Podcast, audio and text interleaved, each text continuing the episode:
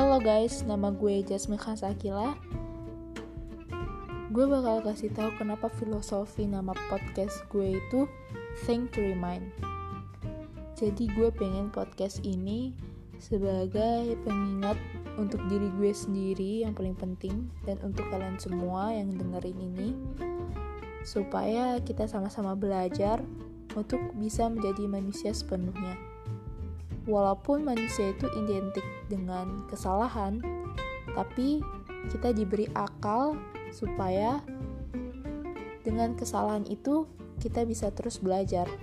Jadi, teman-teman, jangan putus asa dan terus semangat ya. I know you can keep it good.